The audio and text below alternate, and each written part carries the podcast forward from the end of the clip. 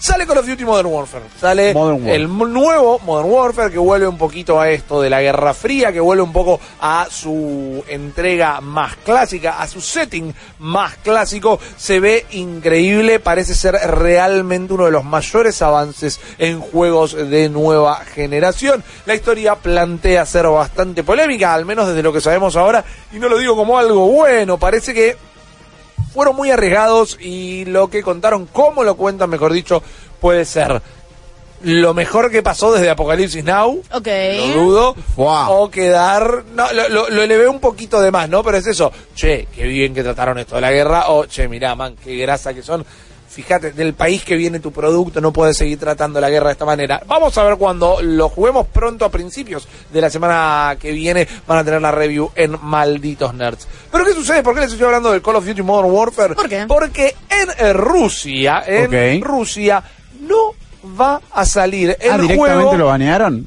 mira cómo va esta cosa. Más o menos, eh, no va a salir el juego en PlayStation. PlayStation no va a publicar el Call of Duty Modern Warfare. Tiene fecha de lanzamiento en PC. Ok. Ajá. Tiene fecha de lanzamiento en Xbox. Es el 25 de octubre. Es este mismo viernes, como en el resto del mundo. Pero PlayStation no lo va a estar publicando. Inclusive, eh, las... Miren, miren qué fresco que es esto. Y acá es donde A se pone ver. picante la cosa. Ya habían hecho preórdenes digitales y las empezaron a devolver. Y mandaron a hacer el recall, mandaron a buscar las cajas físicas que ya habían salido para los locales. O sea que esta decisión de, che, que no salga en Rusia... Es ahora. Es reciente, es reciente. Habría que buscar a ver cuándo se convirtió en Gold el juego. Cuando un juego se convierte en Gold es que ya tienen el eh, CD madre para que vaya a la quemadora industrial y lo empiecen a, a- a quemar y a imprimir, ¿verdad? Eh, habría que hacer el cálculo cuánto pasó desde el Gold hasta ahora para ver eh, cuán avanzado estaba el proceso de enviarlo. Es, pasado mañana, ya está, ya está en las tiendas está. de todo el mundo que al menos revenda o venda de manera oficial juegos de Sony. Sabemos cómo se lleva con Rusia la saga Modern Warfare, ¿no? Tenemos Siempre un- hubo un quilombo. por eso, uno de los mejores, uno de los mejores, no sé, perdón, uno de los más icónicos momentos en la vida del gaming moderno, en la historia del gaming moderno, es la misión No, No Russian, Russian. esa que nos tenemos que meter a un aeropuerto y masacrar absolutamente a todo el mundo. Qué sano los chicos. Bueno, claro, de Activision en este caso. Los malditos nerds solo los transmitimos. Eh, entonces, uno entendería por qué no quieren agitar alguna relación, quizás. Pero me empiezan a surgir dudas. Tengo una pregunta que yo hasta sé la respuesta, pero la quiero hacer igual. Pero primero les voy con las dudas. Dale. diga. Es un momento picante el que estamos viviendo a nivel mundial, ni hablar a nivel latinoamericano, que es increíble las cosas que están sucediendo, pero hablando de la industria de los videojuegos o de la industria comercial en general, es un momento súper tenso con las tensiones con China y entre Estados Unidos Ajá. y lo que está pasando con las protestas de Hong Kong, que sigue siendo China. Pero no, en realidad, porque es un territorio un tanto independiente. Pero a lo que voy es, sabemos que como tienen problemas con Estados Unidos, quizás las consolas no las van a poder fabricar ahí, pero además de eso hay una revuelta social ahora y los jugadores, los deportistas electrónicos o los streamers que se muestran a favor de eso, les han bajado los canales, les han prohibido de torneos. Está todo súper complicado, entonces por ese lado digo, bueno, no se quieren meter en este quilombo. Puede ser, puede Ahora. ser, pero es un poco antipática de vuelta. Es un poco antipática y la pregunta es, ¿por qué las tiendas de PC y Xbox no tienen miedo a ningún tipo de, de represalia o de conflicto? Si tuviera que ponerme bien, bien, bien conspiranoica, te diría que toda esta movida política impositiva es un poquito también como, o sea, ya sabemos que la industria del videojuego mueve millones. Sí. Y decir, che, ahora se nos hizo un poquito más complicado producir en masa todo lo que es videojuegos, vamos a tener que venderlo un poco más caro. Me parece que sería como una gran movida para justificar el precio elevado que están teniendo un montón de productos. Ahora, sacándome el gorrito, Sí. eh, mm, eso era mismo lo que les iba a preguntar. También, si alguien quiere respondernos, Por nos favor. responder. Pero no entiendo por qué tienen coronita el resto de las plataformas y no PlayStation. Me gustaría saber cuál es cuál es el miedo que tiene PlayStation en particular, si es por un tema de tracción también, si es por un tema de que no quiere meterse en un lío porque está a punto de anunciar algo muy muy grande. Ajá. Hay un montón de aristas en el tema de esto en particular. Más que nada porque a mí me parece que si vos estás retirando de esta manera el Sí. juego del mercado, también le estás sacando un poquito el voto de confianza de que el éxito del juego haría traspasar toda política ideológica. Porque muchas veces hay muchos juegos con una ideología un tanto dudosa, que la gente va y lo publica igual y está, y está siendo vendido en todos los comercios de la zona. Porque tenés confianza, juegos de Rockstar, tenés confianza de que este juego va a vender un montón y va a traspasar esa polémica que pueda Bueno, hacer. pero Call of Duty está recontra asociado Sí. a, a PlayStation. PlayStation ha tenido modos exclusivos de Call of Duty. Es extraño. ¿Estarán metidos en la cama de alguna otra manera? ¿Vos con, decís? con alguno. Y en este momento voy a decir de todo, ¿no? Tal cual. Ya estoy muerto. Me Pero- llama la atención que sea tan sobre la hora. Claro. O sea, teléfono rojo. Se siente un teléfono Sí, rojo por ahí. sí, sí, ahí ¿Se alguien- sabe de qué va el juego? ¿Habrá alguna misión al estilo Yo creo, sabemos que apuntan a ser polémicos, apuntan a esto, lo estoy diciendo yo, no, no fueron frases de ellos, pero es, queremos ser eh, polémico nivel serie de HBO, ¿viste? Queremos ser polémico nivel eh, Sharp Objects, eh, Claro. queremos tocar fibra sensible, queremos comentar sobre la guerra, que una vez más, y acá voy a la pregunta que yo iba a decir que conozco la respuesta, pero igual quiero hacerla, o conozco mi respuesta, quiero la de ustedes y quiero el 40, 41, 96, 60 en el mundo de hoy, Tener que hacer esto, ¿no? Con un contexto súper específico que es lo que nos está pasando a nivel planeta. Esto nos demuestra un poco que quizás, al menos en los videojuegos, hay que cortarla con la temática bélica realista. Hay que dejar de romantizar los conflictos bélicos. No me importa si es una recreación de la Segunda Guerra Mundial eh, y no me importa si está basado ahora. Halo, Destiny, la guerra entre los extraterrestres tirando rayos láser, piu piu, ponele que me podrían decir que es lo mismo, pero tiene esta cosa de ciencia ficción. Pero romantizar, eh, memificar, eh, ponerle diversión, ludificar, si es que existe el término, a la guerra, no es como que es un buen llamado de atención para decir, che, medio el pedo. A mí siempre me han hecho ruido este tipo de, de juegos Ajá. y de recreaciones tan fehacientes, sobre Claro. todo cuando la experiencia de juego, los gráficos y todo se asimilan tanto, Exacto. tanto a la realidad. Y cuando vos estás en un primer, una primera persona, ah, metiéndote en la época y todo esto, creo que la diferencia que hay entre una película que retome los horrores de la guerra y un videojuego es que indefectiblemente la narrativa del juego va a estar afectada por tu interacción Claro. con el material. Lo, lo- la ventaja que tiene el cine es esto, que están contando la historia de principio a fin. Vos la estás interpretando, no estás interactuando con ella. Claro. En el- la interacción siento rol que pasivo ahí- y el rol activo. Claro, en el rol activo de cómo te relacionas con el contenido, creo que ahí lo hace un poco, no te voy a decir peligroso, pero da para el debate. Exactamente. Eh, como que enaltece el debate, como que lo habilita. Bueno, por eso juegos como el Mass Effect, Aguante Garrus, eh, me gusta. Eh, teníamos que hacerlo, teníamos que hacerlo. Vale. Eh, me gusta mucho cómo tratan el tema de la narrativa de la pelea entre especies y razas, porque creo que el eh, esto la impronta militar, digamos, que tiene el Mass Effect parecería muy clásica. Vos sos un milico que tiene que posicionar a la raza humana, no importa, podés hacer lo que quieras, pero vos siempre tenés la bajada de que sos un soldado. Ahora, eh, el tema de la diplomacia que le tenés que agregar para poder ir haciendo tu equipo, te va haciendo consciente, ¿no? De lo que son las relaciones internacionales y de lo que es el valor de las personas o los organismos vivos que están en la galaxia. Entonces, un montón de decisiones que tenés que tomar, inclusive siendo un juego que es un FPS, un TPS, digamos, Claro. eh, tienen un peso. Y me gustaría poder ver que los juegos de guerra tengan un peso de que no es, bueno, estoy matando alemanes, listo, fiesta. No, que tengan otro trasfondo Sí. que te humanicen toda esa parte. Bueno, pero ahí me diste o me hiciste acordar a algo que ya está pasando también, que en muchos juegos bélicos en Alemania, cuando en otras partes del mundo, por más que sea ficcional, aparece la utilización de cruces esvásticas, se reemplazan por otra iconografía. Tiene todo el sentido del mundo. Lo si tiene. querías no publicar el juego, también creo que en ese caso estás también eh, en tu derecho. Pero de alguna manera, es decir, bueno, che, con la Segunda Guerra no jodamos, ¿eh? Con el resto, dale, metele, metele Vietnam, metele Corea, metele todo. Pero, y digo, no, están todas en la misma línea para mí. Alguien acá decía en el chat, Fede Oyes, suena la campana, está a punto, está puesto el cuadriláttico, Rippy contra los FPS bélicos, parte 8. es que no lo veo. Quizás lo traigo del, de la crianza. Eh, mi vieja no me compraba Armas, juguetes de armas. Y en un momento pregunté por Ah, qué, porque jugaba en, en, en la casa de un amigo, jugábamos con eh, objetos, eran armas de juguete, pero tenía del abuelo, de una guerra en la que estuvo, casco, máscara de gas, cantimploras, cosas así.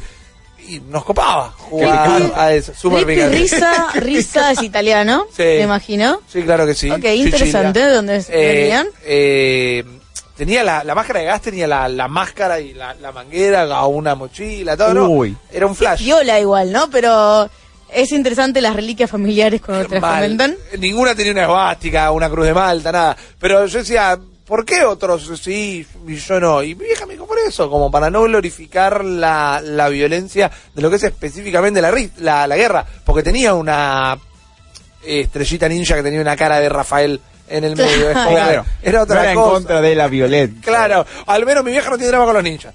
Por lo menos sabés que en Japón todo bien. Exactamente. Pero digo, por eso quizás lo arrastro esta cosa de estar en contra de los FPS desde ese entonces. Pero es, una vez más, de lo bélico. De, Desde digo, ese lado. más de una vez he escuchado, y no, no, no, no estoy señalando a nadie con el dedo porque tampoco le podría poner el nombre de, de nadie, pero ¿no escucharon alguna vez o leyeron en Twitter alguna alusión a que sería interesante ver un first person shooter del conflicto de las Malvinas?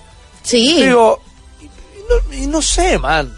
No sé, lo Man. tenés que tocar con un tacto. Y alguien decía acá también en el chat, se está moviendo muy rápido. Me encanta cuando se mueve rápido, significa que están chateando a pleno. Dice, bueno, todo depende del contexto y de cómo contextualicen, valga la redundancia, y presenten la historia en el juego. Y yo se lo entiendo, porque tenemos títulos como Spec Ops The Line, que todo el juego, más que un juego, es un comentario acerca de la guerra. Y acá, y esto ya lo sabemos y lo hemos hablado en el programa y lo hemos criticado, Call of Duty va a ser una representación súper, súper eh, cruda de la guerra, pero en el multiplayer te puedes clavar cuchillos en los ojos y salen volando fuegos artificiales cada vez que Claro. metiste un par de headshots. Digo, ¿cuán lejos están entonces? Una vez que dejas el modo historia, en donde parece que puede llegar a haber un mensaje Ajá. y está todo más cuidado, vas al multiplayer y es una isla de gente que se está cagando a tiros de una manera un- muy, muy, muy real. Sí. Creo que otros juegos de Battle Royale lo manejan desde un lado de la fantasía. Y Fortnite lo llevó al cartoon. Eh, Claro.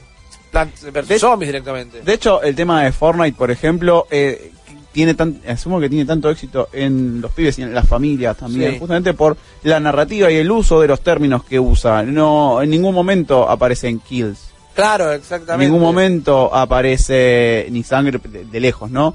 ningún momento hacen mucha fiesta de que no son personas, son avatares. Son, sí, es sí. como que es tu representación virtual Medio dentro de esta isla loca. Claro. Entonces puede ser lo que sea y quien quieras que sea. Y la idea es eliminar al eh, avatar, no matar unos a otros. Eh, y me, me- me voy de tema, ¿no? Pero digo, mira si en alguna temporada de, de Fortnite tratan como ese tema. Como que es un mundo virtual en realidad. Se me empecé a pensar en el, en el lore de, el lore de de Fortnite creo que falta que explicar un poco eso. pero bueno. Exactamente. Ahí nos eh, meteremos. Dime. Eh, me parece que estoy completamente de acuerdo con el tema de que uno le choca mucho cuando un chico juega con armas.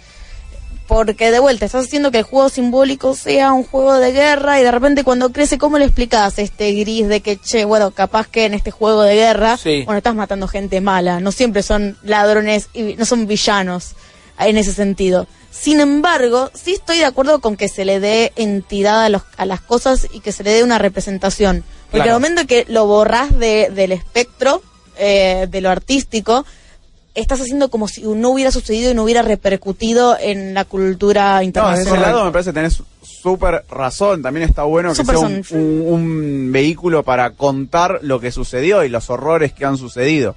Creo que desde ese lado tenés que ser súper, súper, súper cuidadoso a la hora de cómo presentás la historia Claro. y a los personajes y cuál es la jugabilidad eh, en ese sentido.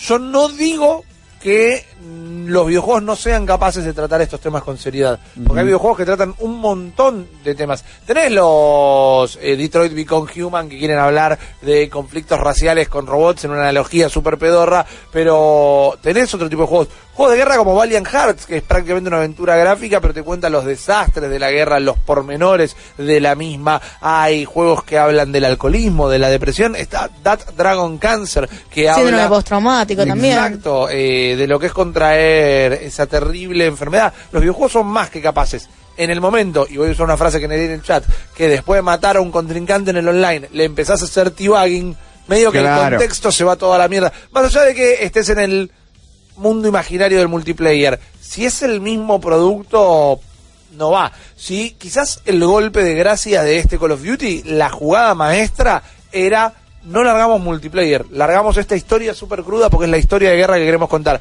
El tema es que Call of Duty vive del multiplayer. Claro, vive de multiplayer. O sea, me encantaría que este Call of Duty sea un ejercicio a lo, no sé, de Claro. Last of Us.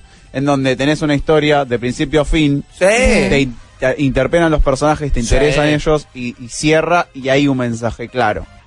Pero Claro. si después tenés un multiplayer en donde el 90% de la gente va a estar jugando, es como que Es así. se pierde. Es así. Creo que eso también es una movida interesante para todo lo que es Counter-Strike, que si bien siempre hay metáforas, si quieres decirlo, o alegorías a ciertos lugares, dependiendo en qué mapa elijas, siempre está, creo que en código de juego estilo paintball, Ajá. Más allá de que hay muertes, hay kills, etcétera, pero no tiene ningún contexto de historia atrás. Yo lo entiendo. Entonces creo que se divorcia del tema de que estás utilizando eh, este tipo de fuerzas armadas especiales. Claro, de Pero ese una- lado lo veo como... Sí, pero una vez más, cuando eh, le clavas un cuchillo en el ojo y salta sangre y vos te pones a hacer un movimiento de baile y clavas emotes en el aire, también un mo- movimiento de baile, quise decir, y empezás a tirar emotes en el aire, Pues un movimiento de baile. estás glorificando la violencia. Hace Por mucho que más- no juego al, for- al eh, Counter. Counter Strike. No sabía que se podía hacer esas cosas en el Counter. No, Tampoco. Pero No, creo que no las uso, me sí parece que está el counter en su propia forma se distanció de esto de eh, no es 100% real. Hoy por hoy el counter es el counter, eso es lo que tuvo. Pero tampoco Claro. porque tiene un, puede llegar a tener un lore, pero no tiene una historia No, que eso es más bien esto. Es el poliladron. Contra el Es- poliladron. es el poliladron, Terroristas es- el terrorista, pum. Es juntarse entre 10 o jugar al papi o jugar al, por el- al counter. Exactamente. Me parece que desde ese lado de la parte lúdica y, y, real de todo lo ayuda a no ser ese juego que puede pudrir cabeza. Totalmente. Eh, Han llegado unos audios. Pásame alguno, Teo, porfa.